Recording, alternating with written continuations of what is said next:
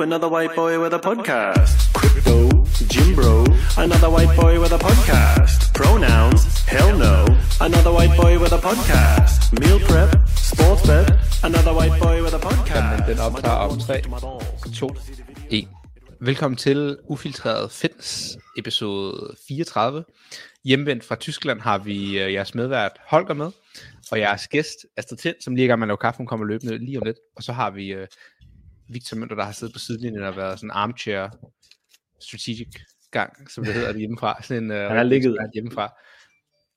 Ligget på sofaen med ostepops og bare siddet og sagt, jeg havde gjort sådan her, jeg havde gjort sådan her. Præcis, lige præcis. Så Holgers, det vi skal snakke om i dag, inden vi begynder at høre om det hele. Vi skal have snakket Tyskland igennem. Der har været German Throwdown til dem, der ikke lige har fulgt med. Og hele den danske CrossFit community har været afsted. Så vi skal snakke om programmering, placering og drama, bedste præstationer, din præstation, dine indtryk, det du er blevet imponeret over, det du er uimponeret over, lidt af det hele. Jeg elsker, at du siger, at vi skal snakke om drama, men du har ikke været der. Jeg føler ikke, der er noget drama. Men der er altid et eller andet. Og jeg har også nogle ting, jeg synes, der er fucking plat, jeg lige skal have pointeret. Så har jeg skrevet overall tanker ned, og så har vi lidt andet sådan rundt om German, vi snakker om. Jeg ved ikke, om vi kommer ind på Justin Medeiros og altså Mat Frasers podcast i dag. Det er nærmest et helt episode selv, men jeg har en dag, der har hørt det. Vi ser, hvor lang tid vi har, og ellers så gemmer vi den til en anden episode. Lige præcis, og Holger han sidder lige i sin frokostpause her. Hvad Holger, er du træt? Lidt træt, vi kørte jo... Når kørte vi dernede fra? Det kan jeg ikke huske. Men vi var hjemme, kørte lige Sebastian hjem klokken. Vi var inde ved ham klokken 2 inde i Aarhus, og så herhjemme kvart over 2 i nat.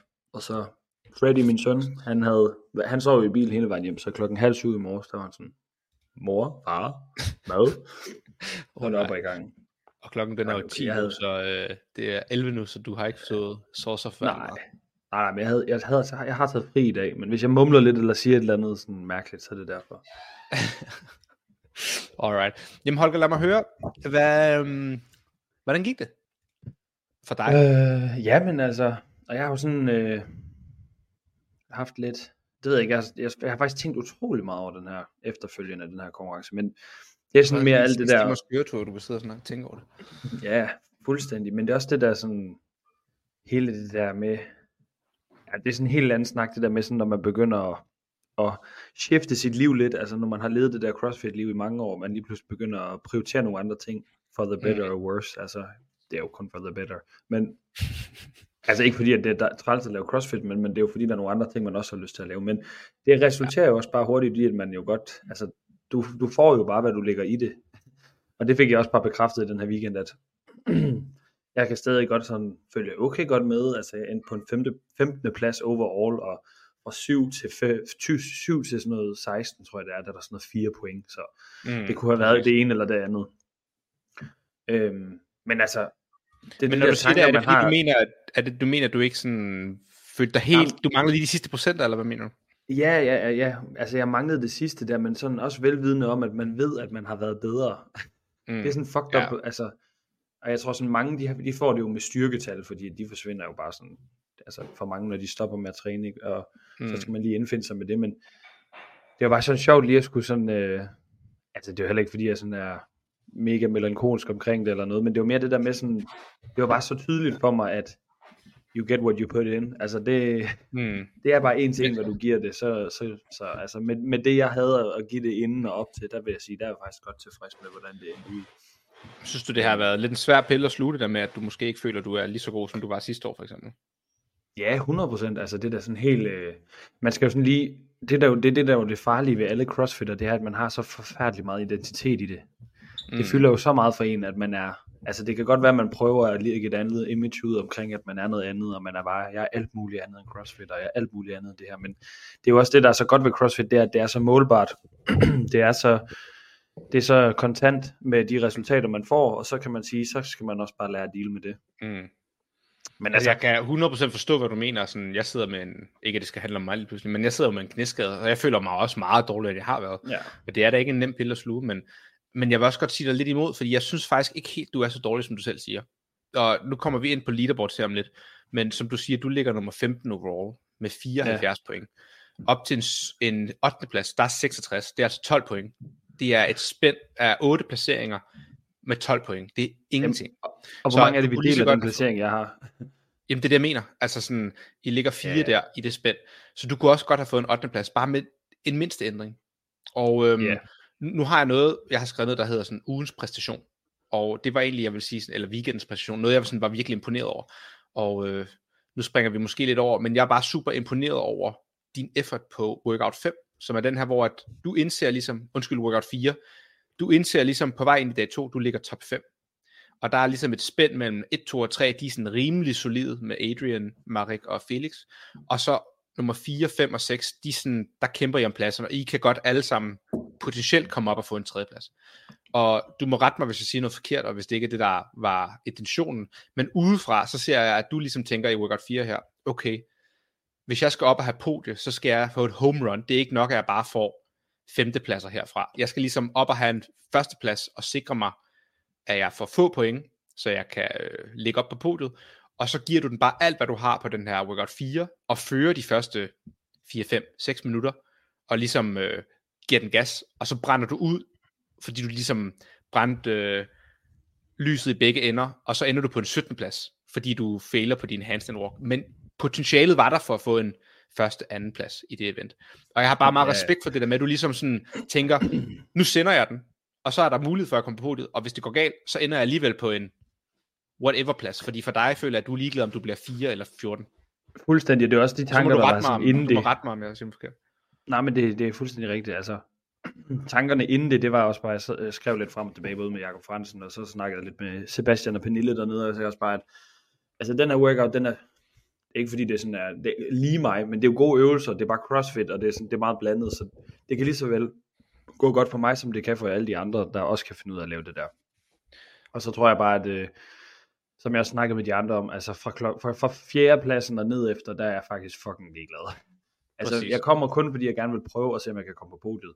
Og jeg kunne jo godt se, hvad klokken var slået der, at hvis jeg skulle være med på noget der, så bliver jeg også nødt til at prøve at lave et ryg for det. Og så tænkte jeg bare, prøv bare at sætte et sådan gå balls to the wall, og så prøv at se, om du bare kan holde det så længe som muligt. Og så, altså, jeg tror de der korte ringe der, de fucker mig lidt i forhold til, hvad jeg er vant til. Så min triceps blev helt fried, og så... Ja, altså, man kunne godt se, at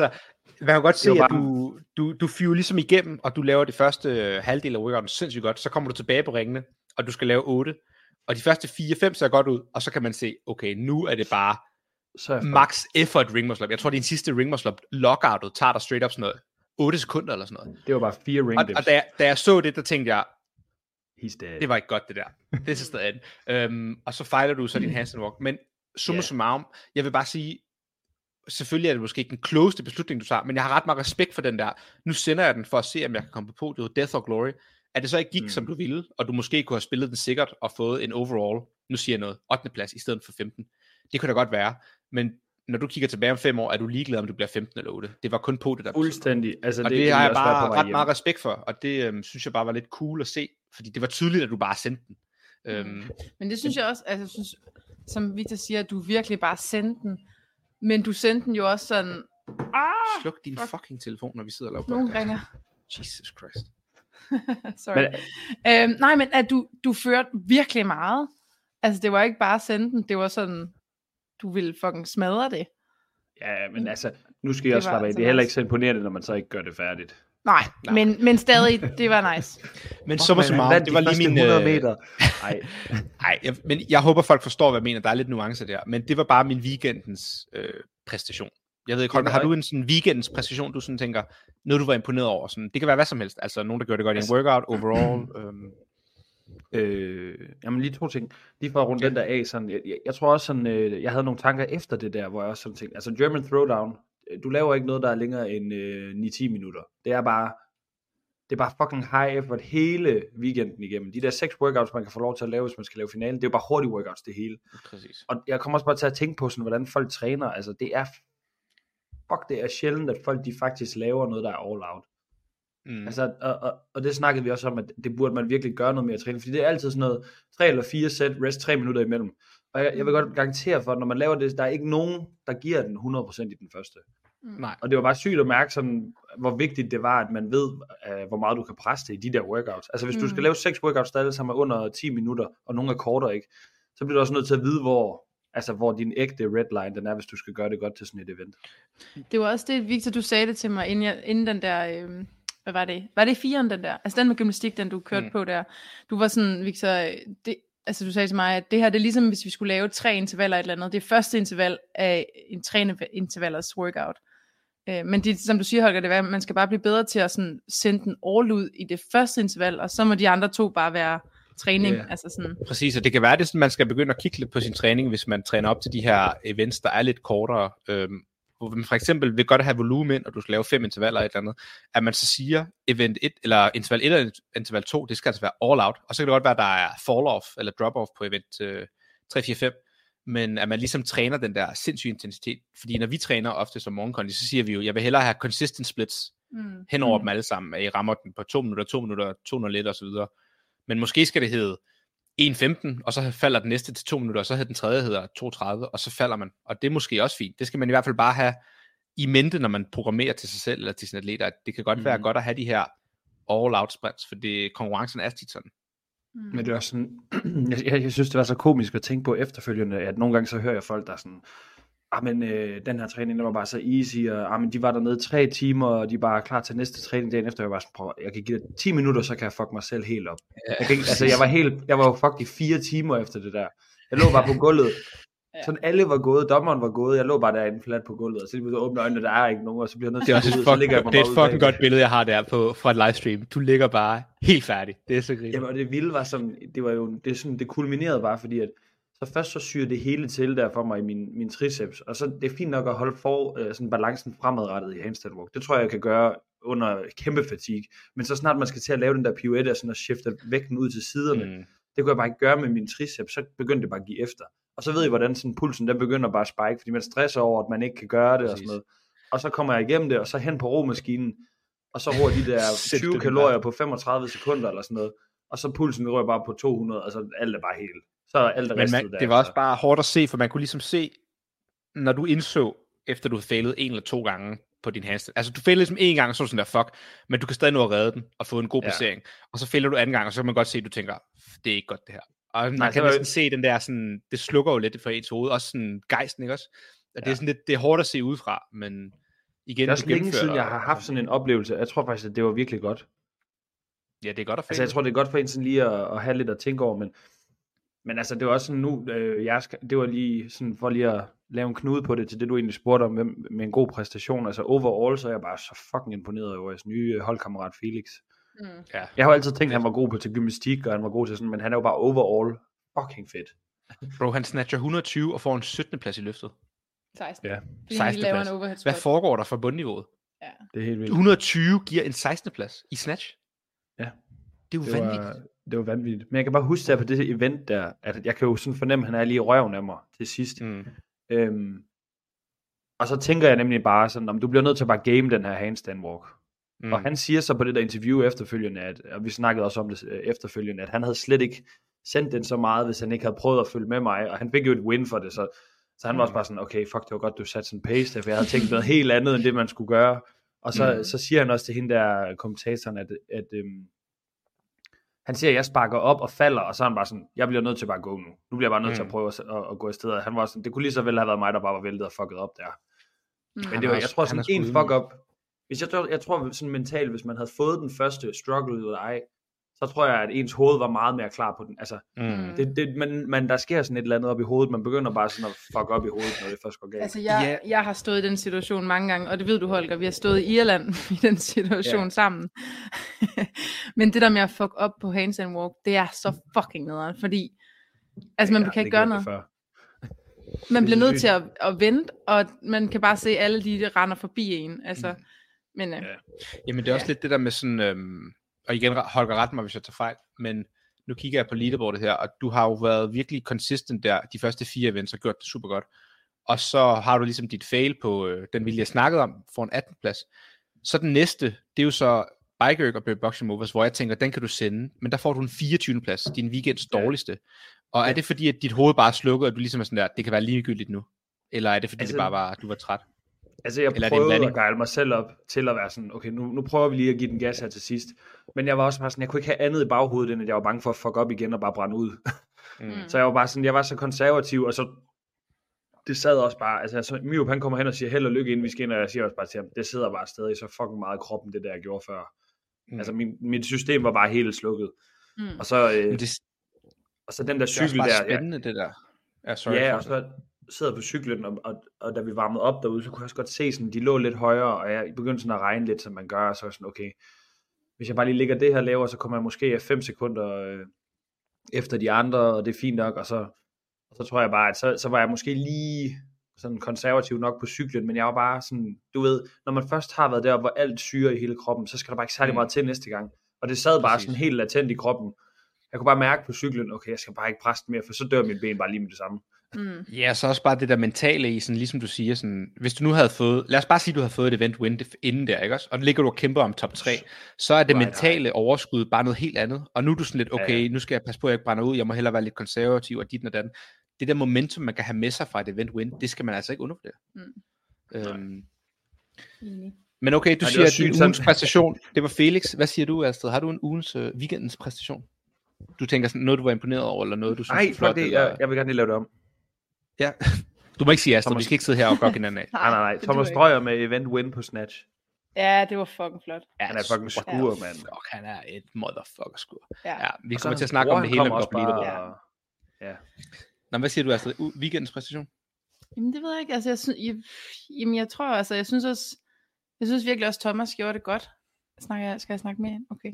Jeg synes virkelig også, Thomas gjorde det godt, og Felix gjorde det godt, og altså de... Ja, jeg tror måske, jeg vil sige Felix. Jeg synes virkelig, det var imponerende. Han holdt sig virkelig sådan konsekvent oppe i toppen, og gjorde det bare godt. Altså, jeg kan huske, han sagde, jeg skal nok slå Holger på det her event, og så sagde jeg sådan, nej, det gør du fandme ikke, men det gjorde han så. Altså sådan, han var god. Jeg sagde, han skulle holde sin kæft, fordi hver eneste event, så kom han sådan, den ligger godt til dig, den her, Shut the fuck up.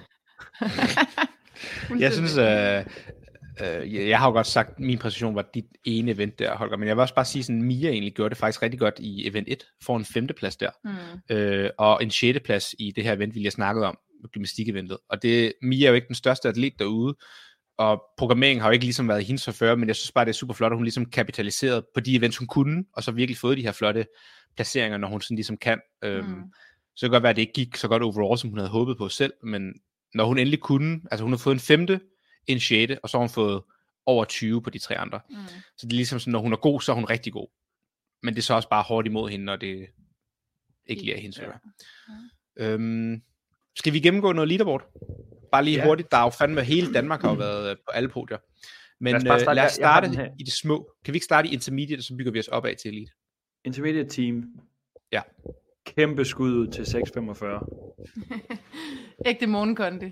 Ja. Ej, jeg snakkede med dem på vej hjem. De var virkelig glade, og sådan, altså, de havde brug for lige at få en virkelig god oplevelse på podiet, og som de sagde, de ville bare gerne opleve det der med at kunne gennemføre en workout og løbe ind over målstregen, så det var de virkelig glade for. Ja, det er ikke for, at de gerne vil gennemføre dem.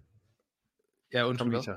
Ja, jeg vil bare sige, det er ikke for at tage noget fra dem, men det er jo ikke et intermediate hold det her. Det er nok mere et RX hold. Men de har bare haft dårlige træninger det sidste stykke tid, og så tror jeg, de har brug for lige at få en succes. Det kan man så debattere, om det er det rigtige at gå ned i intermediate eller ej. Det er der måske nogen, der synes, der er unfair, især dem, de har konkurreret mod. Men de vandt jo ikke sådan overlegnet, vil jeg sige. Så jeg synes, det er flot. Jeg er glad for det på deres vegne. Jeg tror, det var det rigtige valg for dem. Så håber jeg, at vi ser dem i RX næste gang. Team Flask. Ja, alright. Intermediate med... Der var ikke andre hold vel der, niks. Ikke nogen danske, nej. Males har vi ikke nogen med i intermediate. Men intermediate female har vi Frederikke Bøjsen på en 3. plads overall. Flot. Tillykke til Frederikke. Jeg glemte at lægge et billede op af hende i går, men det var jeg lidt ked af. Men det var fordi, der ikke var noget på livestream, men jeg har måske mistet det. Og der er ikke nogen teen, ingen teens. Så har vi master male 45+, plus. Der har vi heller ikke nogen. Men master female har vi Marianne. Hun river en 5. plads ud af 5, så jeg tror ikke, hun er helt tilfreds.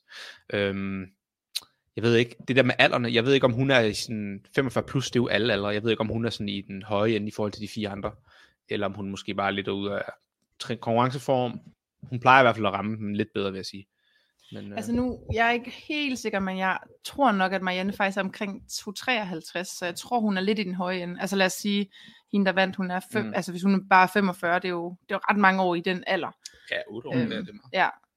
Ej, undskyld mig, Janne, men jeg mener altså, du er over 50. Vi to hvide, men vi må ikke sige det. Nej, det er godt, du siger det. Præcis. Her der har vi to danskere i top 2. Vi har Myop, Legend, 11 point, så han har fået en tredje, en tredje og en anden. Han har altså reddet den. Skud til Myop, bare Legend of the game. Det er sådan, jeg godt vil være, når jeg bliver gammel. Jeg synes bare, han er så nice, han bevæger sig flot, han har en fed attitude. Skægget er sådan lidt frowning-agtigt. Altså, livsstilen er lidt frowning-agtig. Isbad hver morgen, har 2 hunde, gider heller ikke de der børn der. Jeg synes, det er fedt. Thijs, han hiver en anden plads ud for Trinity Taining. Så skud til de to. Super flot, de lige dominerer. Ret sikre første og anden pladser. Og snatcher 110 begge to. Det er altså ikke dårligt, når man er 45 plus. Undskyld, 40 plus for helvede. 40 plus. Hvad siger du? E-mail. Så er vi i Master Mail 35. Yes. Stats. Hvad siger du, Holgers? Stats. Pitstop. Ja. Let's go. Han moster os fuldstændig. Førsteplads igen. Endnu en førsteplads. Så vi har altså førsteplads i Intermediate Team, Master Mail og Master Mail 35. Tre førstepladser så far. Og den næste vi kører. Næste også. Der kører vi også to danskere på podiet. Ja. Stine. Jeg føler Stine, vi har snakket om før. Hun har vundet alt, der er vinde. Og det er igen. Og nu, jeg har fået lidt at vide, at jeg ikke må snakke om kroppe på det her podcast. Men nu er det ufiltreret. Jeg vil bare sige, Stine, hun ligner jo ikke en atlet på den måde. Og det er no offense til Stine, men hun ligner jo ikke sådan en, jeg forstår mig ret, Holger, dig eller Astrid eller sådan nogle af de andre masters, sådan, de ligner jo bare nogle fucking testosteronskuer. De ligner den der belgiske ko, der ikke kan stoppe med at bygge muskler. Ved I, hvad jeg mener for en? De er jo bare så jack. Stine er lidt mere sådan low-key. Forstår jeg, hvad jeg mener? Hun kan godt være det idrætslærer eller sådan noget. Og så moser hun bare. Hun er idrætslærer, jeg er ret sikker på. Er hun idrætslærer? Ja, min kusine har haft en som idrætslærer. Var hun god? Ja, det tror jeg da. Oh, det må hun da være. Det er seriøst det der. Alle kender. Og så en tredjeplads. Ja, Katrine Mamsen. Super flot til de to. Og Stine vinder suverænt der. Altså første, tredje, sjette, første. Super. Hun er så is på hotellet om aftenen, så rykker hun bare en Hawaii pizza med et spejlæg på. Let's go. Fuck, hvor klart. Sygt på det jo i Tyskland. Ej, det er vildt. Alright. Elite Teams. Endnu et dansk hold. Crossboxen. Du? Ja, det gør jeg. De vandt også sidste år, og jeg vil sige, niveauet er sgu ikke så højt på teamformat til den her konkurrence. Og igen, det lyder forkert, når man siger det, for det er ikke for at underminere deres præstation. De er jo sindssygt gode.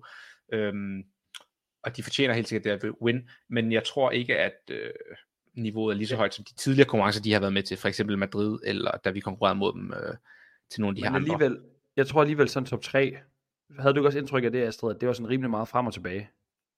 Jo, det ser da sådan ud egentlig. Det har da rykket lidt. Det er ikke sådan super overlegnet. Altså, de var jo ikke først hele vejen igennem. De får en 7. Det er den, der koster meget på det her pointsystem. Men så får de 7. og så hedder det første, tredje, anden, første. Ja, og der er også flere danske hold med. Ja, der er et nede North Fuego, nummer 17, og så har du Aarhus New Crossfitters nummer 12. Ja. Og I har også Butchers Lab på 16. Det er Thomas Strøers bror. What? Sætter de op for Frankrig? Nå ja, nej, det var fordi jeg tror... De har fået to hollandske... Nå, er det hollandske flere, det der? Nå, jeg for helvede. Nej, men hvad fanden var det, Louis sagde, at en eller anden kendte en, der trænede i en boks i Holland, og så havde de bare random spurgt sådan, hey, er der to, der vil med? Og så havde de bare sådan lavet sådan et mixed hold der. Nå. 2 fra Holland og 2 fra Danmark. Men igen, Elite Teams, jeg synes jo, det er fedt. Og vi kan måske lige tage en snak om det her med pointsystemet nu. Det er måske meget passende, fordi Holger siger her, sådan, det ligner jo ikke, at de vinder suverænt. Det synes jeg nu, de gør. Men pointsystemet er på den her måde, at du får 1 point for første, 2 for anden, 10 for 10 og så videre. Og et normalt pointsystem, der hedder det 100 point for førstepladsen. Så tror jeg, det hedder 92 eller 94 for anden, og så falder den ligesom eksponentielt i en ikke-lineær funktion nedad. Så du får flere point for at gøre det godt, og relativt dårligere point for at gøre det dårligt. Hvor at i det her system, der bliver du vildt straffet for at gøre det dårligt, fordi at du kan få flere point i et event, hvis du gør det lidt dårligt, end du har gjort i resten af konkurrencen det sammen. Og det er det, der gør, at det ligner, at de ikke vinder suverænt crossboxen. Altså jeg vil sige, den her 7. plads, det gør, at de får flere point i et event, end de gør de to andre. Der får de 1, 3, 4, 5, 6, 7. I det ene event får de næsten lige så mange point, som de gør de 5 andre til sammen. Ja. Der er heller ikke så mange, der bruger det her system mere. Nej, det er latterligt. Kan du ikke huske, det var samme til Liège, hvor at, vi var mod Julian og Claus, hvor de kom ikke engang på podiet, fordi de fik en dårlig løbelse, ikke? Det er rigtigt. Men jeg synes tit, de her sådan, jeg ved ikke, hvad man skal kalde den her, hvad hedder det sådan noget, niveau af konkurrencer, men de her sådan middeleuropæiske konkurrencer, de bruger altid det her pointsystem. Det er fucking dumt. Jeg ved ikke, hvorfor de gør sådan, og det er jo ikke svært at lave. Nej, overhovedet ikke. Jeg tror bare ikke, de tænker over det. Madrid var der ikke sådan her. Nej, det var det rigtige pointsystem. Ja, okay. Det er rigtigt. Anyways, jeg synes, de gør det godt. Crossboxen, tillykke til dem. Jeg tror, de har fået nye sponsor, der tager mediebilleder af dem, eller sådan noget, eller tager video af dem. Det ser meget fedt ud. Mm. Yeah. Men jeg må give dem skud, hvor skud hører til. Altså, de har vundet Marianne 2 år i træk. Nu har de vundet det her 2 år i træk. Altså, det er sådan lige, og igen, det er ufiltreret, vi siger det som det er. Det er jo lige niveauet under de høje niveauskonkurrencer. Altså Marianne og sådan German Demo og Sweden og sådan noget. Det er måske ikke sådan top tier konkurrencer, men det er jo stadig højt. Og man kan jo ligesom sige, jeg har respekt for, at de bare konkurrerer så tit, som de gør, og tager ud og konkurrerer, for det er jo ikke billigt, og det er ikke det er jo tidskrævende. Ja, det er jo også, altså det er jo bare god erfaring og god holderfaring. Og... Præcis. Ja. Det farlige er, hvis de begynder at føle sig hvile på laurbærene, når det så kommer til semis for eksempel. Ja, jeg tror, at de er rimelig realistiske over niveauet af de konkurrencer, de tager til. Ja. Jeg synes Daniel, altså jeg kan godt lide hele holdet, men jeg synes faktisk Daniel er ret cool. Han har en fed tilgang til ting. Han vokser på mig, kan man sige. Vil du tage lidt mere, Holger? Nu var du konkurreret ude. Skal vi bare lige køre danskerne igennem? Okay, men så kører vi. Lidt Felix. Han er jo lidt dansker, fordi han skal på jeres hold. 3. plads. Ja. Og så ellers så kommer Thomas Strøjer, han kommer på en 7. plads. Og så kommer jeg som den næste nede på en 15. plads. Og så har vi William på en 22. plads. Og Oliver Toft og Kasper Gammelmark er begge to udgået af leaderboardet til sidst. Og her bliver jeg nødt til at snakke lidt om... Nej, du kan videre. Ja, skal ikke hisse mig op. Ja. Jeg er lidt sur faktisk, men jeg bliver nødt til at... Du kan lige køre først. Jamen, det var egentlig dem, der var her på leaderboardet. Og jeg ved, det som Victor han skal snakke om nu, det var fordi, vi skrev faktisk lidt frem og tilbage om det her. Oliver Toft, han har været syg lidt længere tid, og så jeg tror, han tager med til konkurrencen for at se, hvad sker der, når jeg stiller op, er det helt skidt og så videre. Og han laver første event og bliver kørt fuldstændig over. Vælger så ikke at lave event 2, og det er der, det er sådan snakken, der begynder, fordi normalt til en konkurrence, så vil man så udgå for leaderboardet og ikke få lov til at stille op igen. Men han får så lov til at lave det her snatch ladder og får jo så 4 point i det, altså en 4. plads, med et 130 kilo snatch, som isoleret set er mega flot. Men det er jo lidt det her med sådan pick and choose, er det okay, og så er det jo lidt ligeglad med. Men jeg kan lige færdig først. Jeg er lidt ligeglad med det der med, at man sådan vælger og vrager, men det er mest det der med sådan, pointene kan jo reelt set få en stor betydning til sidst. Ej, men jeg for helvede, Og mig og Astrid, vi snakker også lige lidt om det, altså jeg tror, vi sådan kunne se på leaderboardet, det er ikke aktuelt til den her konkurrence. Men ideen i, at der er en, der kan komme ind og tage point og lave fuck lidt op, det kan være forskellen på 3., 4. eller 1. og 2. Eller, vi så sidste år til German, at 2. pladsen og 3. pladsen i den række, jeg stillede op i, at det var jo sådan noget, jeg kan ikke huske, om de var af point eller 1 point af, og, af hinanden. Og det var, der var så meget problematik, fordi de begge to, der var nogen, der havde, været hen ved dommerbordet og bedt om, appeal. Ja, de havde appealet deres score, og så havde det andet hold gjort det til den næste workout, så den havde været sådan frem og tilbage, og der var så meget drama, at 3. pladsen ikke engang kom hen på podiet, da vi skulle have podiet, fordi de var så fucking pissed på hinanden. Og det er bare for at sige, det der med sådan point, det er bare fucking giftigt at begynde at rode på den måde. Og specielt i sådan en her konkurrence, hvor, som vi snakkede om, den måde den scorer på, alle point tæller. Og jeg vil sige det, jeg synes egentlig ikke, det er Olivers skyld. Jeg synes, at det er arrangørerne, at de ikke bare sådan siger, du må godt stille, og du må godt løfte med, men der kommer ikke til at stå noget på det. Ja, men præcis, men jeg synes også, Oliver skal tage et ansvar om at sige sådan, må jeg løfte med? Jeg skal ikke med på leaderboardet, fordi jeg synes ikke, I er for politiske. Nej, men jeg synes bare, jeg er enig, jeg synes heller ikke, at det her er en sport, set, der er nogen, der betaler penge, der er nogen, der tager tid, alt muligt, for at komme herned. Bro, det er... Jeg synes ikke, det er i orden. Ej, men sorry, nu siger jeg lige noget. Okay, sig det. Amen, okay, og alt det her, han kender I det der citat fra Roosevelt, det der altid blev postet, sådan, the man in the arena. Det er sådan et langt citat på engelsk, og jeg har ikke tænkt mig at oversætte til dansk, men det der med sådan, manden i arenaen er ligesom dækket i blod og ømme muskler og støv, og konkurrerer for sin ære og alt det her, og manden i tribunen er ligesom, det er nemt for ham at sidde og dømme folk udefra, og nu er jeg manden i tribunen og sidder og dømmer en, der er i arenaen. Så I må tage alt, hvad jeg siger med et gram salt. Jeg sidder herhjemme i min stol i Danmark, og kigger på en, der har konkurreret i Tyskland. Men jeg synes, det der Oliver gør, det er så fucking usmageligt. Og der er så mange lag i det. Det er ikke det der med, at han kommer og melder sig syg, og så trækker sig tilbage, og kommer tilbage midt i konkurrencen for at lave det event, og så trækker sig igen. Det er sådan... jeg ved slet ikke, hvor jeg skal starte, og Oliver, du må, jeg håber, du kan tage det her, og det er ikke for at kalde dig ud som person, men nu kalder jeg dig fucking ud, og så må jeg håbe, du vokser fra det, og jeg håber ikke, du bliver ked af det, men du må bruge det her og lære at vokse, fordi at det hele handler ikke om dig, når du gør sådan noget her. Du kan ikke være syg, og så tage til konkurrencen, og så bruge sygdom som en undskyldning, og så bagefter trække dig, og så bagefter gå igen, og snatche, og sætte PR, så du tydeligvis ikke er syg, og så trække dig. Det er det her med sådan, Oliver tager ned, siger, at han er syg, så alle sådan lidt, han er syg, det kan godt være, han gør det dårligt, fordi han er syg. Så får han en 27. plads i første event. Det er jo ikke, fordi han er syg, det er jo, fordi han er dårlig til kondi, og han ikke har lavet sin kondi. Det kan alle være se. Whatever, Gud, han er ikke syg, hvis han kan snatche 130. Anyways, vi siger, at han er syg, han får en 27. plads. Selvom han har været rask, var det ikke gået særlig meget bedre, så har han måske fået en 20. plads. Virkelig så måske er han syg, jeg ved det ikke. Anyways, du kan ikke bruge det der som en undskyldning.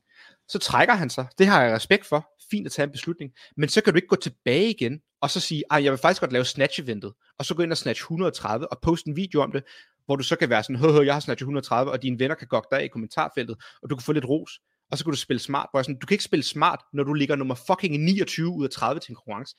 Det er ikke fedt, og det er bare dårlig stil med at sådan stille op, være syg, bruge det som undskyldning, så bagefter stille op igen, og snatch tungt, og sådan, er du syg, er du ikke syg? Tag en beslutning, du kan ikke få det ene, du kan ikke få det andet. Altså sådan, 2 sekunder.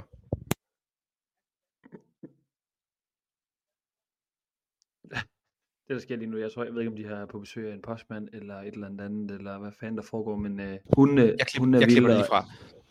Anyways, det jeg bare vil sige er, det lyder hårdt, men det er princippet i det her med, at man, sådan, man bruger sygdom som undskyldning, for at man ikke har lavet sin kondi. Så kan det godt være, at han var syg, men så skal du ikke stille op til snatchen, og så bagefter poste om det, og være spil smart. Det er bare så sådan usmageligt. Og som I siger, hvis det nu havde betydet nogen, der var nogen, der havde mistet en placering, og mistet 1.500 euro, altså sådan, fuck, jeg hader alt ved det der, og jeg synes, det er så dårlig stil. Og det bliver bare nødt til at sige, og jeg synes, I for politiske, når I siger det, ja, hvis det havde været mig, havde jeg været rasende. Altså Kasper har jeg respekt for, han kommer ned, får en 7. plads i første event, og så siger han, jeg er syg, og så trækker han sig, og så er han ude. Han har taget en beslutning og holder sig til den. Anyways, det var... We got the point. Og igen, alt hvad jeg siger, tag det med en gram salt. Jeg har ikke selv konkurreret, så... Men ja. Og det er ikke sikkert, at Oliver har tænkt det på den her måde, at han vil smadre hildbordet og være nederen. Nej, sikkert ikke. Det er bare... Men han må vokse med det. Ikke sige mere. Jo, jeg siger lige en ting til før. Jeg vil ikke gøre Oliver ked af det. Og det er sådan, jeg synes, Oliver er faktisk ret cool. Og jeg går faktisk kun op i det her, fordi at jeg tror, Oliver har ret meget potentiale. Vi har brug for de her unge upcoming talenter. Og han har tydeligvis talent. Han drengen kan snart 130. Han er jo vildt stærk. Og han er sikkert også i god form. Det er ikke det, jeg siger. Ja.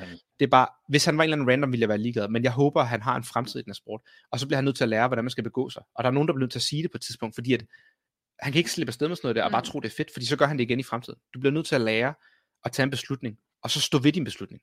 Måske også, fordi man kan sige, nu er vi ikke så lidt irriteret over det. Han er ikke engang på leaderboardet. Det kan også være, nogle af de andre konkurrenter var irriteret over det. Heller være gode venner med dem, man skal konkurrere mod næste gang. Ja, anyways. Og Oliver, jeg håber ikke, du bliver ked af det. Igen, tag alt, hvad jeg siger, bare, du kan, hvis du er ligeglad, så vær ligeglad. Ikke? Altså, så meget betyder det heller ikke, det jeg siger. Jeg synes bare, jeg har en stærk holdning til det, og jeg synes, det er dårlig stil. Lad os sige det på den måde. Oliver, han er ikke en god fyr, og det synes jeg er helt bestemt også. Men det, handlingen er måske sådan lidt, tænk lige over den. Ja, nok om det. Oliver, vi kan godt lide dig. Og at alle, der lytter med dig, Olivers venner, vi kan også godt lide jer. Alright, bare lige hurtigt. Thomas fik en 7. plads, bedste dansker, super flot af Thomas. Han skal jo konkurrere næste weekend til VM i funktionel. Holger hiver en 15. plads. Fedtesten Danmark bliver nummer 3 ud af danskerne, William. Og så har vi så Oliver og Gammelmark nede på udgåede pladserne. Hvordan gik det for William? Du kender ham lidt bedre end mig, Holger. Er han tilfreds, utilfreds?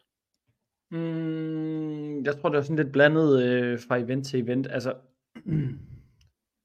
vi havde også snakken på vej hjem i bilen, sådan, ikke nødvendigvis som William, men mere det der med, at det er jo også sådan et, det er bare et godt wake-up call at tage ud og konkurrere lidt individuelt, og komme ud og sådan lige prøve det af, og sådan se, hvor man er, altså fordi, det er også det sådan, til dagligt, når vi træner, så kan William jo easy whoop mig i workouts. Hvis det er en rigtig workout, så tager han jo bare os alle sammen, og så bare de vender os rundt.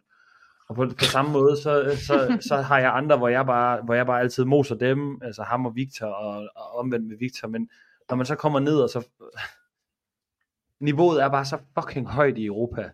Altså, jeg kender det der leaderboard, det er sådan per navn, der kender man måske Adrian, Felix, og så kender man måske danskerne, fordi man er dansker, og så er der bare fucking 10 random dudes, med 5.000 følgere på Instagram, som du ikke aner, hvem er, kommer fra alle mulige random steder, og så er de bare fucking fedt. Ja. Det er så sygt. Ja. Jamen enig, og jeg synes også, det der med, du siger sådan, jamen det kan godt være, at de kan, whip dig i en workout eller sådan noget. Og det er jo bare fucking nice, at man kan presse hinanden, men det handler jo også om at være god til en konkurrence, og det handler jo om at... Ja, præcis, og det er jo pissefedt, at man bare tager afsted og øver det. Det er sgu noget andet at stå dernede til åben og kan repeat det 40 gange, men præcis. At fucking sende det på gulvet, det er altså, det er noget andet. Det er derfor, det her det er en sport. Altså. Ja, og det er derfor, alt hvad jeg siger den her weekend, skal jeg også lige tage med et gram salt, for det er noget helt andet at være på gulvet og ligesom udstille sig selv, og så sidde herhjemme gratis og sådan snakke om det. Og normalt, når jeg er med til en konkurrence, så føler jeg godt, at jeg kan tillade mig at have sådan lidt spidse holdninger, for jeg ligesom selv har været på gulvet. Så igen, alt hvad jeg siger. Måske lytte lidt mere til Holger og Astrid, det her afsnit. Ja. Anyways, mere på Elite Male, vi skal snakke om. Jeg tror, vi har været der. Lad os se, Elite Female. Skal vi starte i bunden af at køre op af? Ja. Alright. Astrid Høgdahl hiver en 28. plads ind. Apex-atlet hos Philip Thun. Og jeg tror, hun er godt tilfreds. Det var hendes første store individuelle, tror jeg. Hun var også med til Marbella. Ja. Så måske anden store, vil jeg sige. Maria fra Aarhus hiver så en 27. plads. Er hun tilfreds med det, Holger, tror du? Nej, det tror jeg ikke. Eller Maria er aldrig tilfreds med en dårlig placering, eller hun vil altid gerne gøre det bedre. Men er hun tilfreds med sin præstation? Placeringen er jo en ting. Jamen, jeg nåede faktisk ikke at snakke så meget med hende, men altså, jeg tror... Jeg talte ikke på det med hende. Hun virkede ikke tilfreds. Nej. Ved du, hvad hun fik af snatch, for eksempel? Ja, det står 75. Det tror jeg, hun er meget tilfreds med. Mm-hmm. Men det giver en 23. plads. Ja, men det, hun kan ikke gøre for, at alle andre er så gode jo. Nej, men altså i forhold til hende selv, der tror jeg, at det er meget godt. Og så tror jeg også i forhold til den med burpees og cykel, hvad det, hun får placering der, det kan I se. 19. Ja. Jeg tror i hvert fald, hun var sådan tilfreds med den effort, hun ligger i den. Mm. Men altså Maria, hun vil altid bare være bedre. Ja, det er fair nok. Det er også en god tid. Men i hvert ffald Astrid Maria, 27-28, Philip Thun-atleter. Så har vi Mia Fuhr, 21. Vi har lige snakket om med hendes to gode placeringer. Så har hun fået tre ikke så gode, og det tror jeg godt, hun vidste. Hun er jo meget bevidst om sine, ligesom, hvad kalder man det, svagheder, eller det, der er imod hende. Jeg ved ikke, hvad man skal kalde det. Størrelsesforhold, for eksempel. Anne-Sophie Weisgaard hiver en 20. plads. Det imponerer mig faktisk lidt. Jeg troede ikke, at hun var i så god form. Hun er faktisk i det er hendes første internationale konkurrence. Hun har kun været til first timers eller sådan noget Army Games. Sygt. Hun vinder også løfteventet, som hun skal og jeg synes jo, det er fedt, det der, når folk faktisk også vinder det, de er gode til. Ligesom gode beviser hun var sådan det. Her, hun powerede 85. Altså, kvinden har fucking løftet 110 kilo i snatch. Måske 108, hvis hun siger det selv. Men hun powerede den, og så siger hun sådan, det var måske lidt dumt, jeg powerede den, fordi jeg stod ikke helt i positionen til at kunne squatte den bagefter. Sygt. Ja. Men hun laver overhead squat. 8 overhead squats. Hun er sådan lidt den kvindelige strøjer, når det kommer til styrken. Birta vinder programmet, hiver en 19. plads. Jeg tror ikke, hun er helt tilfreds. Igen gør det godt på løftet, resten er ikke sådan super godt. Christina 17. Ja, Christina hiver en 17. plads.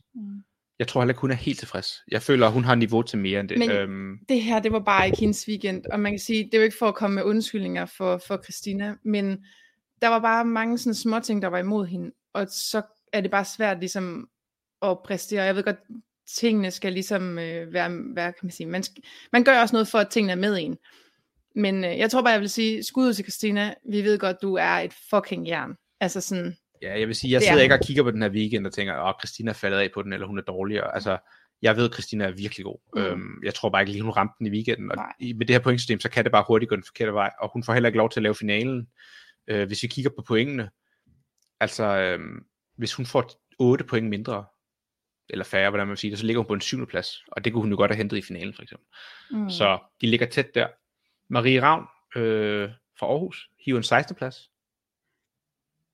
Det er også meget godt. Har et par gode events, og så 2 rigtig dårlige events. Sidste plads faktisk næsten på snatchen, så det skal hun lige have oppet. Men ellers tror jeg, det går rigtig godt med det, der går godt med. Hun skal ligesom bare arbejde videre med det, der skal arbejdes på. Jeg tror, ringmuscle op og tung vægtløftning. Så har vi Sabrina på en 10. Det er vel en af hendes bedre præstationer på det seneste, vil jeg sige. Sniger sig lige med i finalen. Hun havde jo også en kæmpe climb, ikke? Startede hun ikke lidt hårdt ud i... Hun starter med en 25. plads. Hvordan med sygt at komme så godt igen. Men det bekræfter også det, vi snakker om, også det, du lige siger med Agerbæk, det der med pointene i den her konkurrence. Hvis du ikke laver finalen, så laver du 5 events. Og det ligger bare så fucking tæt. Ja.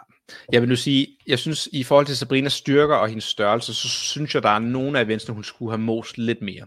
Altså det var meget en stor pige, stor dreng konkurrence generelt over en bred kamp. Det siger jo ikke dårligt, vil jeg sige, men jeg tror, hun har måske potentiale til mere, hvis hun rammer dem. Man kan sige, at det der første event, hvor hun hiver en 25. plads, det koster også dyrt. Mm. Måske var hun ikke bare lige klar på intensiteten. Det er svært at sige nogle gange de første workouts, der man lige rammer den i øvrigt. Og så har vi Astrid på en anden plads. Tight anden plads. Ja, tæt anden plads. Er på ingen med tredjepladsen. Ja, altså, nu kan vi snakke med dig. Jamen, vi var jo af point. Vi har 33 point begge to. Og ingen af mig og Jana, hedder hun det? Jana Gertz. Havde fået en førsteplads, så den går videre til, hvem har fået en anden plads. Det har vi begge to. Så går den til videre, hvem der så har fået den højeste placering. Og der har jeg så fået en tredjeplads, og hun har fået en fjerdeplads. Så på den måde vinder jeg andenpladsen. Mm. Så det er fucking tight.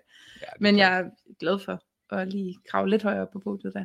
Ja, jeg vil sige, nu er jeg meget biased. Jeg forventede også, du ville gøre det godt til den her konkurrence. Jeg havde faktisk troet, at for eksempel sådan som Agerbæk ville have ligget og kæmpet om toppladserne sammen med dig. Mm. Det var bare ikke lige hendes weekend. Jeg vil sige, jeg er ikke overrasket over, at du gør det så godt, men jeg er meget imponeret over, at du følger med.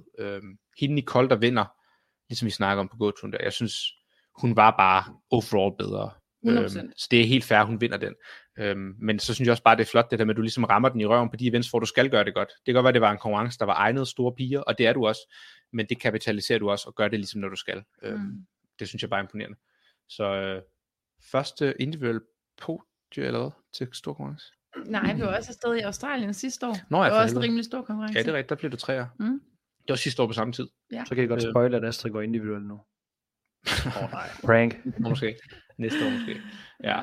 Så tillykke til Astrid. Så bare lige hurtigt igen. Astrid 2, Sabrina 10, Maria 16, Christina 17, Anne-Sophie 20, Birta 19, Mia 21, Maria 27, Astrid 28. Mm. 28. Alright. Så der var fandme, jeg tror vi var alle lige der bort igennem nu. Mm. Så har jeg noget, nu har vi snakket om... lige hurtigt sidste afordning. Ja, sorry. Adrian Mundweiler er stadig bare fedt. Ja, det er han fandme. Han havde over 10 point ned til andenpladsen i finalen, så han chillede bare. Men det er fucking sygt, når man altså lige runder lige det her emne med Germany. Men det der, vi snakkede også om før med de der, sådan, der er de der forskellige tiers af atleter. Altså der er sådan alle konkurrencer i Danmark. Det er måske en slags gruppe. Og så er der de der sådan mellemstore konkurrencer ude i Europa. German, hvad sagde den anden hed? Mayan, Throwdown, Liège, whatever. De der, de ligger lige der, hvor der måske er en enkelt af de der store navne, der kommer med, fordi de tænker, der er ikke andre med. Jeg kan lige tage et sikkert win. Og det var lidt det Adrian, han gjorde her. Fordi det, der er bare levels til det her. Altså han har bare også, når han kommer ind, han fucker ikke rundt. Han er der bare på business. Han kommer, har ørepropper i, han gider ikke snakke med nogen, varmer op, går ind, laver sit event, vinder, så går han over og er ved sin sponsor, og så hygger derover og sådan noget. Det var bare sådan, det er bare pro for ham. Ja. Og man tænker sådan, okay, fuck ham der, han er bare den bedste, han er bare fucking vild. Hvis Adrian han tager til Dubai, så er han bare en af de andre. Mm. Det er jo fucking sindssygt. Og hvis han tager det game, så bliver han bare rubbet. Præcis. Ja. Der er tier til det her. Men jeg synes også, det er fedt, at de der store navn tager til konkurrencerne. Altså, det giver lige lidt svung. Det giver lidt autoritet til konkurrencerne. Jeg kan godt vide, hvad han har fået mere end bare præmiepengene for at stille op. Jeg tror, de får, især sådan her, han er jo for Schweiz, men jeg tror, han har ret stor tilknytning til Tyskland. Jeg kunne forestille mig, der er sponspenge bare ved at møde op, og nogle sponsorater giver måske ekstra bonus, når han får en førsteplads osv. Så jeg tror, han hiver... Det var 3.000 euro for at vinde, ikke også? Det er 22.000 kroner. Mm. Så han hiver vel 50.000 på sådan en weekend. Det kunne jeg forestille mig, uden at vide noget. Altså, der er jo 100p nogle sponsorer, der fordobler hans penge, og så er der nogle andre, der giver for, at han stiller op. Og han har ingen udgifter heller ikke. Nej, selvfølgelig ikke. Alright, sådan overall. Hvad synes vi om konkurrencen overall? Er vi tilfredse? Kommer vi igen næste år? Var det bedre end sidste år? Tanker? Det virkede godt udefra. Ja, jeg synes altså, det var godt arrangeret, og... For mig at se, var det sådan rimelig meget on time, det meste af det. Altså fed nok venue. Synes du ikke, Holger? Jo, nu starter du med at snakke, så siger jeg det. Jeg snakker. Jo, men fed venue, der var god varme på, der var et nice atlet område, hvor man ligesom kunne være væk fra larmen. Det synes jeg betyder fucking meget. Ja, altså man kan sige, igen, det her, med de her mellemkonkurrencer, der er dommerniveauet jo heller ikke sådan super højt, hvilket vil sige, at de, der dømmer dig, er nogen, der måske bare sådan træner i en almindelig CrossFit-boks, og det er fucking nice, og mega dejligt, de gider at være med og dømme og sådan noget, men der bliver jo også nogle gange lige lidt sådan, for dem tvivl om, hvordan de lige sådan, hvad må man ikke, altså må man for eksempel trække kassen, eller må man rulle kassen, og så videre. Altså der er lidt nogle gange nogle kommunikationsproblemer mellem arrangørerne og dommerne på banen, og det dommerniveauet svinger jo meget. Der kan være en dommer, der er fucking god og god til engelsk, og har dømt mange konkurrencer, som virkelig holder gode standarder, og så en ved siden af, som er lidt mere vævende. Så det sådan er det jo til de her konkurrencer, tænker jeg. Lille minus i hvert fald. Men ellers godt arrangeret. Nice konkurrence. Den har været der i mange år. Er det 10 år eller sådan noget måske? Hvad siger Holger? Jeg er også overordnet set tilfreds. Nu var det også sidste år. Det kørte fuldstændig på samme måde. Det er jo sådan det er jo sådan et venue, som kan bruges til alt muligt, fra messer til koncerter til alt muligt, så det er bare sådan en hal, der er helt rå, og så kan man ligesom indrette den, som man vil, og det synes jeg egentlig, det fungerer meget godt. Måske kunne de godt lave nogle lidt bedre tribuner, tænkte jeg lidt over, fordi det var fucking svært at se noget, hvis man ikke sådan stod helt ned foran, føler jeg. Men ellers sådan, så spillede altså tidsplanen og sådan noget, der var ikke noget, man var i tvivl om, hvornår det var, og sådan det hele, det kørte bare helt tysk. German efficiency. Fuldstændig. Og det var fedt. Og ja, der var faktisk en del spisemuligheder og sådan. Altså alle de der venue ting, det spillede bare max. Jeg ved ikke. Det var bare svært at lave en overordnet god fitness test på 6 events, der alle sammen er under 9 minutter, hvis du spørger mig. Ja, jeg synes heller ikke, det er det fedteste, man tester. Men altså, jeg synes, det er det samme, man prøver at teste i stort set alle workouts. Ja, lige præcis. Men der var også en af de dudes. Jeg er ikke sikker på, om det var ham, der blev nummer 2, eller hvad han blev. Der var bare sådan en kæmpe dude. På et tidspunkt, så ser jeg ham sidde på skieren der. Og man kan se, at det ligner, at han slet ikke trækker i den. Og så siger kommentatoren bare, he's at 2,400 calories per hour. Hvor jeg bare var sådan, han var så stor. Og det så bare stemt for ham, fordi at størrelsen var god til ham, men jeg tror, resten af gymnastikken og sådan noget var jo virkelig ikke særlig godt, hvor nogle af de her dudes, der er bare store, kan gøre det godt, fordi at de har en motor, og de er store, og så, ja, jeg ved ikke, jeg har sagt det før, jeg synes ikke, den form for programmering er super fed, men altså, det kan vi tage til et andet program. Ja. Vi runder af for German, og går videre. Vil du være med her, Astrid, eller siger du tak for det? Jeg kan høre på dig, jeg siger tak for nej, du må godt være med, men vi skal bare ikke snakke om German mere. Du må godt være med, men altså, vi skal bare snakke med sidelinjen, ja, det må du gerne. Men ja, nice konkurrence. Fedt at være afsted. Nice, så mange danskere var afsted. Ja. Yeah. Ikke mere German nu. Okay. Alright. Holgers, har du noget, du lige vil sige, inden jeg går videre? Nej. Ja, men har du andre emner? Jeg har skrevet lidt ting ned. Nej, jeg har bare fresh out German. Det er det eneste, jeg har i hovedet lige nu. Alright. Men nå, vi kan jo sige, det var jo, vi fik faktisk podcastgrad med, og det var meningen, at skulle optage dernede, men I havde åbenbart ikke tid, så det bliver herhjemmefra. Men det håber jeg tænker jo, du skulle jo have taget med, og så skulle du bare have været sådan full-on journalist dernede. Ja, det kunne jeg faktisk godt have gjort. Jeg havde ikke noget skudt den af weekenden. Det havde været meget sjovt. Udover at passe hunden. Ja, det var fandme at cykle. Fuck, jeg flækkede også nogle workout, og spiste frysepizza. Det var så lækkert. Og så fik jeg massage begge dage, og jeg var i sauna. The boys night. Hvad hedder det? Vil du lige sige farvel til, inden du går afsted? Eller vil du godt være med? Nej, jeg smutter. Farvel til kameraet. Og tillykke til Astrid, vi er stolte af dig. Tak. Det tror jeg også alle andre, der lytter med af. Yeah. Alright, Holgers, jeg har nogle ting.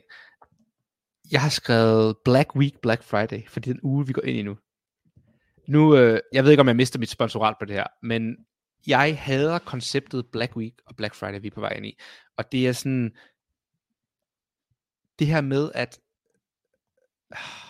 nu Holger, jeg føler, du bliver nødt til at sige et eller andet inden. Der er sådan lidt stille på din side. Victor, du skal huske, nu skal du snakke i generelt, altså generelt frem for at specificere det ud fra noget, du måske personligt har oplevet med nogen, du har et samarbejde med. Det er fair. Det er godt sagt. Det jeg vil bare sige er, Black Friday, det starter som et amerikansk koncept, som de der kapitalistsvin laver for at sælge flere produkter, vi ikke har brug for at købe. Og det var nogle gode tilbud dengang.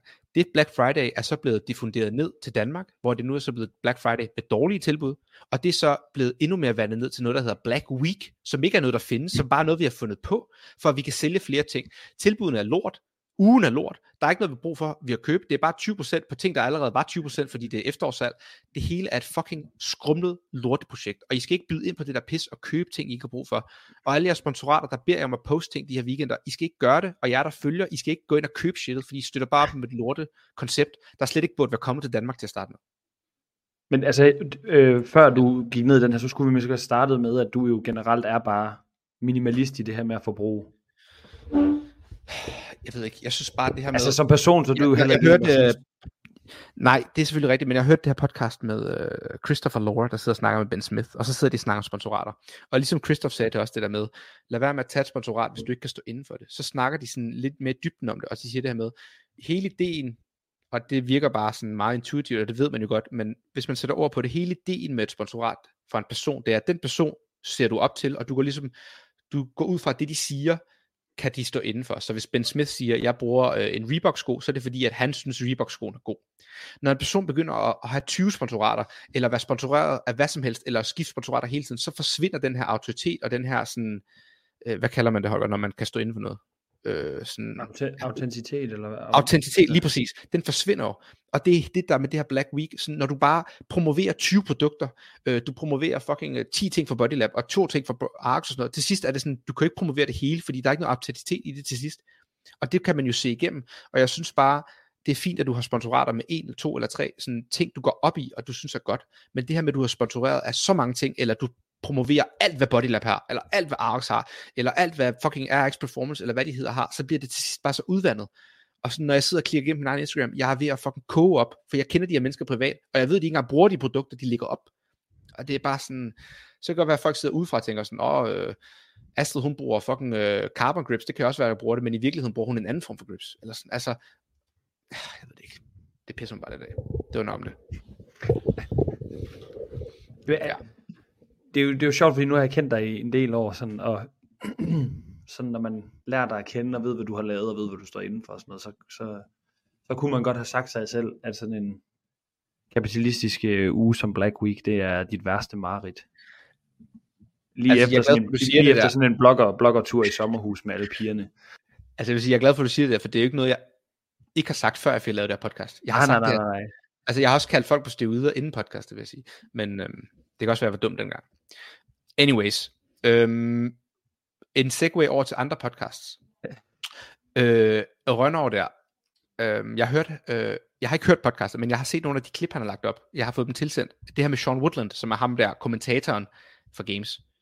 Og der var et klip, jeg lige sådan faldt over, som jeg synes var lidt spændende, som jeg synes, man kunne tage lidt op til diskussion. Og... Rønnow sidder ligesom og interviewer Sean Woodland, tror jeg der. Det er bare sådan en 30 sekunders klip, han har lagt på sin Instagram.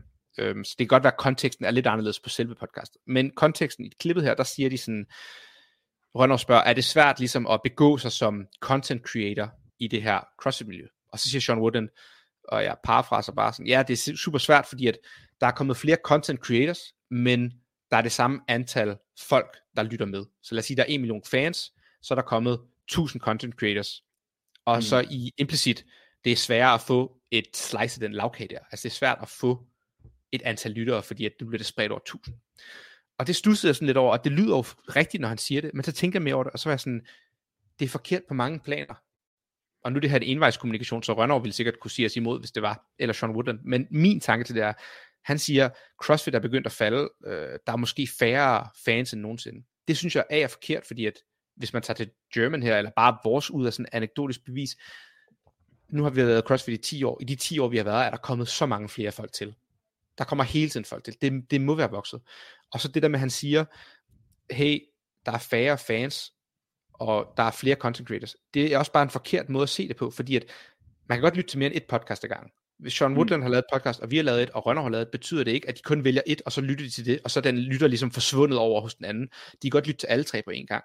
Og det kan godt være, at han ikke har særlig mange lyttere længere, fordi han laver et lorteprodukt. Altså Sean Woodlands, det der Talking Elite Fitness, det er det værste lort. Det er så dårligt, så det er klart, at han ikke har særlig mange lyttere. Men sådan, vi har jo masser af lyttere, og vi er jo nye i det her. Så lytterne er der jo. Og det der med, at man sådan prøver sådan, ja, hvis jeg ikke får en del af den her kage, så er der nogle andre, der får den, og så går det dårligt. Det er sådan, hvis du ikke kan stå inden for dit produkt, så sig det, men lad være med at lade som om, at det er fordi, at der ikke er nok lyttere. Ja. Anyways. Jeg synes også, det går lidt hen i det der, det som du også har sagt allerede en gang i dag, men det som Christoph han sagde, da han var på podcasten, det der med, at Men altså, man bare fordi at nogle andre, det er også meget, nu forenkler det helt vildt, men bare fordi det går godt for nogle andre, det er ikke ensbetydende med, at det kan gå godt for dig. Lige præcis. Og jeg tror sådan en som det der Talking Elite Fitness, jeg tror grunden til, at han måske siger det, han siger, det kunne, jeg kunne forestille mig, det har noget at gøre med, de var jo nogle af de første, der sådan begyndte præcis. At lave sådan medier. Så det var det, der var. Og det har aldrig været rigtig sådan super godt, hvis du spørger mig. Men det var jo ligesom det, der var, så man tog jo bare og brugte det. Nu er der jo bare kommet meget mere niche inden for det. Altså der er nogen, der går meget mere i dybden, for eksempel Brian Friend med sådan helt hardcore analytics og sådan noget, men der er også nogen, der bare holder sig til en masse gossip og meget, en masse drama og sådan noget. Du kan få det hele lige, hvad du vil. Altså, præcis. Så det, jeg tror ikke, at der er flere om kagen. Jeg tror bare, at hans produkt desværre ikke. Men jeg, også bare sådan, jeg tror virkelig ikke, der er mange af dem, der lytter til det her, der lytter til hans. Nej, men jeg er også bare enig i det, du siger der, for det er sådan, som du siger, da de startede, var det de eneste, der siger sikkert en masse lytter, og nu er det faldet fra, men det laver også bare et lortepodcast. Altså sådan, de kan jo ikke forvente, at folk gider lytte til det, når det er bare sådan, de inviterer folk ind, og de får de største navne, og så stiller de dem bare de mest fucking platte lortespørgsmål. Og så har de Justin inden, så spørger de sådan der, hvordan er det at have en ny hund? Eller sådan, nå, er det svært at være kærester med Ellie? Eller sådan, du ved, bare sådan noget fucking plat, eller sådan, nå, det gik jo ikke så godt til games, er det fordi, du ikke var i form? Sådan, stil ham nogle fucking ordentlige spørgsmål, du har Justin Medeiros inde, eller Mat Fraser, eller hvem fanden det nu end er? Altså sådan, udnyt dog chancen til at stille dem nogle dybdegående spørgsmål, når de er der. Altså sådan, ja, jeg synes bare, det var fucking irriterende, han sagde det der, fordi jeg synes bare ikke, han har ret. Men, en segway videre. Så er han bare ikke super. Jeg synes, han er irriterende at høre på, Sean Woodland. Jeg bryder mig ikke om. Han sådan, Peter sagde det meget, han er sådan en afdanket bilsælger. Nå, en segway videre. Nu er vi hos Rønnow. Jeg fik tilsendt et billede, Rønnow har lagt op, hvor han skriver, at hvad lige har screenshotet her. Nå, det er med holdkonkurrence. Lige præcis. Og det er Rønnow, hvis du lytter med, nu er det igen, jeg siger det for anden gang, det er jo envejskommunikation. Han kan selvfølgelig ikke forsvare sig, men han har sikkert en masse holdninger, hvis han kunne forsvare sig. Og det er ikke for at angribe ham som person. Og han gør det også for at provokere lidt, det ved jeg godt. Men det er derfor, sikkert, 90% af det er sikkert for direkte at provokere dig. Det vil ikke undre mig faktisk. Men han skriver også noget der. CrossFit teamkonkurrencer giver ingen mening, man spiller jo heller ikke individuel fodbold. Og det har han bare sådan ligesom lagt op, hvid skrift på en sort baggrund. Og det er nogle gange, så kommer Rønnow med de her sådan virkelig sådan, lidt ekstreme holdninger til nogle ting i CrossFit. Han gør det også med sådan amerikansk fodbold og sådan noget, men det ved jeg ikke nok om til at vide, om hans holdning er crazy, men jeg går ud fra, at den er lidt crazy den gang, når han skriver det. Nu ved jeg til gengæld noget om det her teamkonkurrencer. Og det han så siger, det er jo for det første helt forkert, men anyways, og det er lidt synd at Rønnow gør det her, men når man kommer med sådan et statement, der virkelig skal bonge igennem, og man vil sige sådan to linjer, der bare skal ramme plet, kort og kontant, så skal du fucking ikke lave stavefejl. Fordi så er det bare så nemt at angribe personen, i stedet for at angribe argumentet. Så når Rønnow skriver sådan her CrossFit teamkonkurrencer, og staver teamkonkurrencer forkert, og glemmer, at det er et ord, og det hedder for det første også holdkonkurrencer, og så bagefter skriver, men spiller jo heller ikke individuelt fodbold, og der skal stå, man spiller jo heller ikke fodbold individuelt. Så der er bare sådan en grammatisk fejl, og der er stavefejl. Og det er bare sådan, Rønnow, hvis du skal provokere nogen, så gør det mest ordentligt, så vi ikke kan sidde her og sige tilbage, hvor dumt det er, du staver forkert. Anyways, så siger han, CrossFit teamkonkurrencer giver ikke mening. Man laver ikke individuel fodbold. Så nej, man laver heller ikke individuel basketball, eller individuel vandpolo. Det er jo en teamsport. CrossFit er både team og individuel, så det giver mening. Og for det andet er team på mange måder federe end individuel. Det kræver bare, at man har lavet det, før man forstår det. Og det har han jo aldrig gjort, så det er jo klart, at han ikke forstår det. Han ser det bare udefra. Men team er på mange måder federe. Og så vidt jeg husker, da Annie gik på hold, der sagde han også, at team faktisk var ret spændende. Det var jo Annie mod Rich. Der var han sådan, team might be more exciting than individual. Anyways, hvad siger du, Holger? Ej, nu har jeg også rantet mig i dag. Jeg sidder her fuldstændig rundt også, fordi jeg kan sove i nat. Men hvad hedder det? Jamen, jeg tror bare, det er jo bare sådan meget, Nikolaj Rønnow, han kan bare godt lide at provokere lidt. Han synes, det er fucking sjovt. Ja, så det tænker han, at det der. Men det kunne være meget sjovt at lige prøve at tage et snak med ham, hvad han mener med det. Altså fordi, at jeg ved ikke om det er, fordi han har jo lige været nede og være mediedirektør for Elfit. Og hvis han har set på et eller andet teamcirkus dernede, jeg har godt set nogle klip fra, hvad de laver, så forstår jeg godt, at han siger, at teamkonkurrence ikke er nice. Fordi det der shit, der var nede til Elfit der, det var bare, det ligner bare, det var fucking herre fra Danmark, der stillede op, og det var, ej, det så helt sygt ud. Han stillede jo også bare random op i en strongman-konkurrencen, der var dernede, og kom ikke sidst, uden at være sådan, han meldte sig bare på dagen. Sygt. What the fuck? Men ja, jeg ved ikke, om det bygger på, at han har set et eller andet lort dernede, om han så bare tænker, fuck det her shit. Jeg tror også, at han gør det for at provokere. Han gør det for at provokere, og det er også derfor, jeg kalder det lidt ud, bare lige for, at det står edit. Men det ved han også godt, han kan tage det. Jeg tror ikke, Rønnow tager det. Nej, det tænker jeg overhovedet heller ikke, jeg kan gøre. Jeg tænker, at du har sikkert lagt et eller andet op på din story om morgenen, og så har han tænkt, hvad fanden skal jeg lige skrive for at fuck med Victor? Ja, sikkert. Vi burde faktisk tage med podcast, det kunne være lidt sjovt at snakke med om lidt forskellige ting. Og når vi snakker om Rønnows podcast, så er det jo den her Fitness for tid, hvis der er nogen, der ikke ved det der. Og når vi siger Rønnow, så er det Nikolaj Rønnow, som tidligere har arbejdet for CrossFit Games Media Department, og nu arbejder han som freelance med medier inden for CrossFit. Ja. Så bare lige, hvis I ikke vidste, hvem det var, det er fordi vi kender ham igennem CrossFit-miljøet i mange år, og han træner også nede på havnen, så jeg ser ham jo også ugenligt, og betragter ham også som en af mine venner, ikke? Altså, han er jo bare... Han er jo også venner på programmet. Rønnow har bare så meget indsigt i CrossFit på en helt anden måde, end vi andre har, for han er ligesom i den der inner circle, eller har i hvert fald adgang til den på en måde, som vi andre ikke har. Og det kan man jo se, når han for eksempel får Dave Castro på podcastet, og har været til alle de her ting. Men, så han ved jo virkelig, hvad han snakker om, når det handler om CrossFit. Men lige med teamkonkurrencer, der siger det bare, han aner ikke, hvad han snakker om. Og det er også fair nok. Han må gerne lade sig nok. Og det er nok også mere hans holdning, han giver udtryk for at være. Eller det er det jo 100%. Det er min jo også. Min er bare rigtigt. Ja. Altså jeg synes jo også, at teamkonkurrence kan være mere spændende at se på. Ja. Nå. Men som du siger, det skal gøres rigtigt. Vi er allerede på en time.